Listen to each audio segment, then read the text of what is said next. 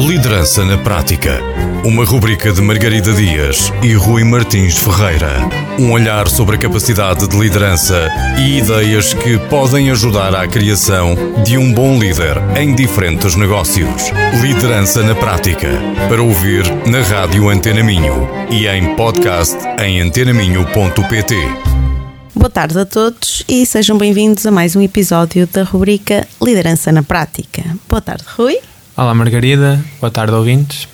E hoje trazemos os 12 elementos da gestão da excelência. Aliás, eu vou já avisar os nossos ouvintes que provavelmente não vamos conseguir falar dos 12 elementos num só episódio e vamos partir em dois ou talvez três episódios para falarmos destes elementos da gestão da excelência. Eh, nos episódios anteriores, nós já vínhamos a falar uh, muito da área dos recursos humanos, da seleção e recrutamento, da retenção, e aqui é mais uma continuação associada à motivação no trabalho. E resolvemos trazer estes dois elementos da gestão da excelência, que eu diria antes, liderança da excelência. Um, eles então servem para medir o comprometimento psicológico e emocional que os colaboradores têm no trabalho. Ou seja, no fundo, podemos dizer a motivação uh, no trabalho. Margarida, antes de passarmos às questões que aos 12 elementos na gestão da excelência, qual é que foi o contexto? Portanto, isto é um estudo da Gallup. Qual é que foi o contexto do surgimento, do aparecimento destes elementos e das, e das questões de que vamos falar de seguida? Pronto, aqui é importante deixarmos uh, bem claro que a Gallup é uma das maiores empresas dedicadas ao estudo da motivação no trabalho em todo o mundo.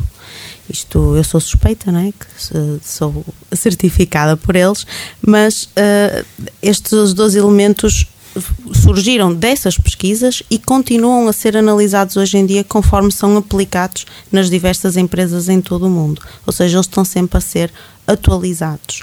Na verdade, estes 12 elementos são 12 perguntas que se dividem aqui em quatro níveis e que qualquer um dos nossos ouvintes, enquanto líder, pode utilizar em, numa conversa até informal entre líder e liderado.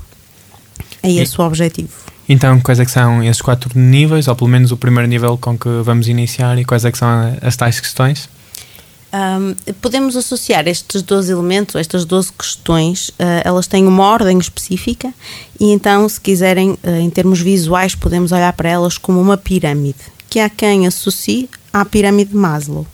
Ou seja, na base da pirâmide vamos ter, tal como na pirâmide, na pirâmide de Maslow, as necessidades básicas. E nelas temos duas questões. Depois vamos procurar ainda hoje falar também das necessidades individuais, que é o nível seguinte, e nos outros episódios trabalhamos uh, o trabalho em equipa e o nível do crescimento. Em relação então às necessidades básicas, temos como a primeira questão: eu sei o que esperam de mim no meu trabalho? Parece demasiado óbvio, não é? Que todo todas as pessoas deveriam saber e ter noção do que é que é esperado delas, o que é, se está claro ou não a função e o que é que faz parte. Mas há mesmo muitas, uh, muita frustração, muita desmotivação e muitos problemas associados a esta falta de clareza uh, que nem todos temos acesso, uh, nem quando entramos e muitas vezes até já quando temos anos de trabalho na mesma empresa. E essa frustração vem porque o colaborador, não sabendo o que tem de fazer ou o que é esperado, acaba por não fazer. Isso gera frustração porque o líder vai questioná-lo sobre o trabalho que não fez, ou, ou e uh, é porque hum, o facto de, de, ele não saber, basicamente, passa tempo sem uh, fazer nada, ou pelo menos sem grande sem grande significado, uhum. sem grande propósito, e isso por si só gera também essa frustração. Eu diria as duas coisas, ou seja, tanto ninguém gosta de estar a fazer uma coisa que nem vai ser utilizada muitas das vezes ou que é constantemente corrigida, mas sem que ninguém lhe diga como é que seria perfeito ou como seria melhor feita a tarefa, só lhe dizem que ainda não está bem, por exemplo, porque o líder acha às vezes que o colaborador tem uma bola de cristal e que está dentro da cabeça dele e que sabe exatamente aquilo que ele quer. Ele às vezes passa um briefing, diz uma coisa assim mais por alto e não, não passa a informação suficiente que a pessoa realmente precisa para realizar o seu trabalho.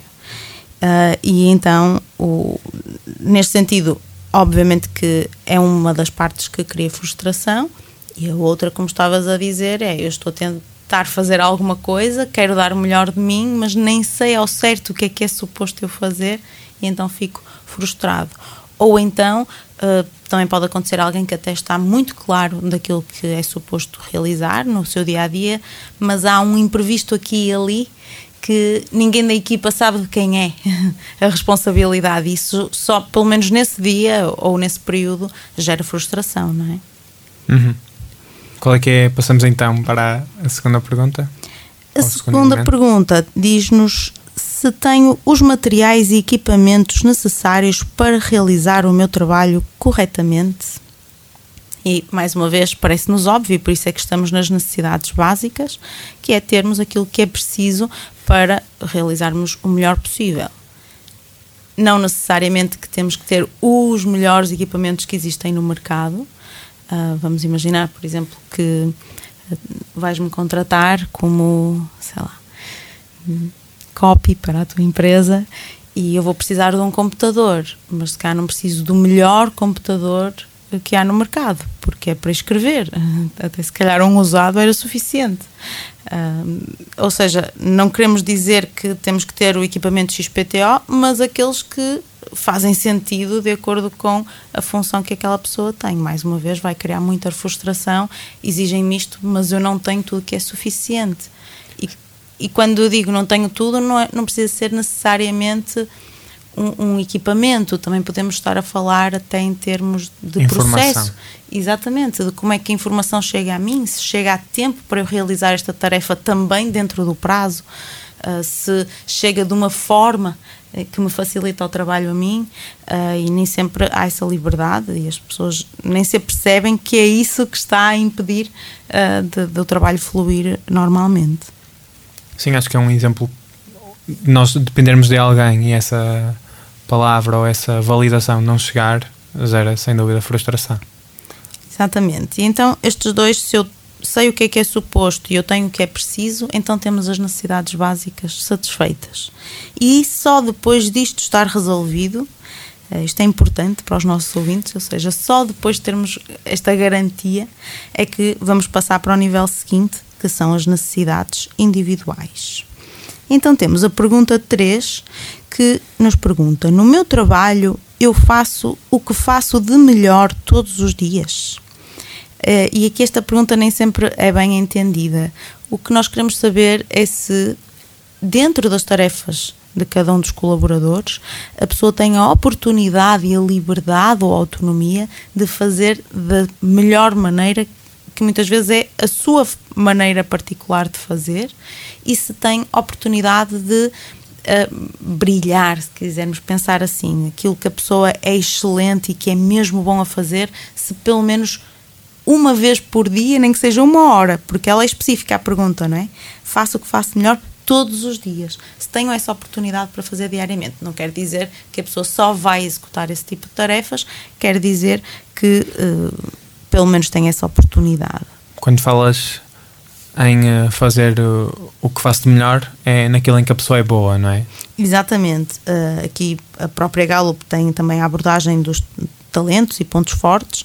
Uh, acho que isso daria um outro episódio, ou até vários episódios, um, e, e, depois podemos aprofundar, mas é no fundo a pessoa poder executar à sua maneira e não à maneira do líder, porque às vezes é isso que está a impedir até da tarefa sair com uma maior qualidade. Eu posso dar um exemplo de uma equipa, quem, que alguém que entrou e que tinha que escrever newsletters uhum. para enviar para as pessoas. E, e entregaram-lhe um template para ela poder seguir, para facilitar o trabalho, para, já que era uma coisa semanal que ela tinha que criar. E durante os primeiros meses gostava-lhe muito uh, criar essas newsletters, até que ela pediu se podia não seguir os templates. Disseram, era para te ajudar, mas se não queres, se achas que te atrapalha, livra-te deles. E desde aí própria qualidade das newsletters. Ela diz que tem feedbacks, pessoas que lhe respondem a, a, a, algumas delas, uh, porque ela já. É maneira dela trabalhar, para ela não facilita. Se calhar alguém que estava no, no posto dela antes era mais fácil usar os templates, no caso dela não é assim, e, e é respeitar, haver esta individualização, no fundo, que está aqui associada. Ou seja ela até podia, ao responder a isto, dizer que não e ela tinha a oportunidade de fazer newsletters, mas não tinha essa liberdade associada a fazer da melhor maneira. E vamos passar então para a pergunta 4. Nos últimos sete dias, recebi algum reconhecimento ou elogio por realizar um bom trabalho? Mais uma vez são específicos, sete dias, líderes uma vez por semana, algum reconhecimento, algum elogio, desde que seja honesto, por favor. Se ainda não encontram, primeiro se calhar uma observação eh, e, e, também para não ser uma mudança assim tão brusca, não é? Se, se, se neste momento é zero, não passem para um por, um por semana, mas eh, que, que chegue a esse ponto, não é? E atenção que aqui não nos diz Acho que era isso que me ias perguntar, não era? Era isso, era isso. não tem que ser o líder a reconhecer e a dar esses elogios. Se ele instituir na equipa essa hum, cultura de dar feedback e de reconhecimento, os colegas de trabalho podem perfeitamente fazer isso e, eh, e apontar os elementos positivos que alguém faz durante a semana, porque toda a gente faz alguma coisa bem, pelo menos uma vez no período de uma semana. Exatamente é uma questão do. Uh, o líder tem sim responsabilidade de criar esse ambiente, de criar essa cultura, mas não tem que ser uh, mesmo ele sempre a dar esses, esses feedbacks. Mais uma vez, cultura não se constrói de um dia para o outro, não é? é algo gradual, mas que aos poucos pode, com o exemplo do líder também, os, os pares começarem a ter este comportamento. E agora sim, ao, ao passarmos para a pergunta 5, eh, já estamos a falar mais eh, também do líder. Minto, eu já estava a ler o meu supervisor, mas diz também ou alguém no meu trabalho. Importa-se comigo como pessoa? Esta já não é tão específica, já é mais ambígua. O que é que poderá significar importar-se como pessoa? Uh, no entanto, a maioria das pessoas entende o que é que isto quer dizer. Uh, se há interações em que não são apenas sobre trabalho, por exemplo. Uh, já ouvi pessoas a dizerem: Ah, sim, eu gosto muito do meu líder. Uh, quando estive licença de maternidade, até me ligou para saber como é que eu estava e não necessariamente para me fazer perguntas de trabalho, não com um interesse na produtividade, no meu resultado, mas com um interesse genuíno em saber como é que, como é que eu estava. Um, e isto uh, remete-me para o nosso episódio sobre a importância de saber ouvir, é? no sentido em que vamos permitir à pessoa sentir-se também nesse papel como alguém que importa, alguém que tem alguma coisa a acrescentar uh, e que até pode ser substituível, mas vai fazer a diferença ela estar ou ela não estar, não é? Uh, e sabemos que temos ali alguém que vai compreender se tivermos uma situação eh, pessoal que não é assim tão um, ehm, que, que, pode prejudicar até às vezes a nossa produtividade, por exemplo, e sabermos disso faz-nos ter maior comprometimento quando uh, temos essa oportunidade de dar o nosso melhor. Eu acho que se nota quando o líder efetivamente se preocupa com as pessoas e não só com a empresa como um elemento para de produção do que quer que seja que a empresa vende.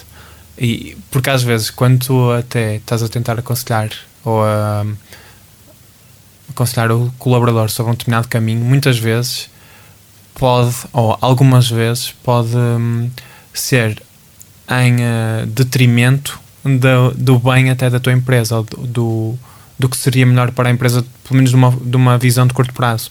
O que é que eu quero dizer com isto? Quando uhum. tu apostas muito nos elementos das pessoas, por exemplo, e até vamos falar nisso na, na pergunta seguinte, muitas vezes estás a fazer com que a pessoa se desenvolva e que depois até possa sair. abrir aso para, uhum. a, para a pessoa sair. Uhum. Mas essa visão de tu, independentemente disso, de haver essa potencial consequência porque tu te importas com a pessoa e acreditas nela um, e fazeres isso uh, mostra que realmente importas com a pessoa. E a verdade é que vai, do meu ponto de vista vai ganhar, vais ganhar a lealdade da pessoa e além do, do melhor desempenho no curto prazo. Eu conheço um líder que uh, já ajudou pessoas que no fundo estava a despedir a arranjarem o, o, trabalho seguinte, porque por algum motivo não estava a encaixar ali, desconfiava na mesma no trabalho daquela pessoa e não queria deixá-la uh, assim sem trabalho e fez esse caminho de saída a esse ponto.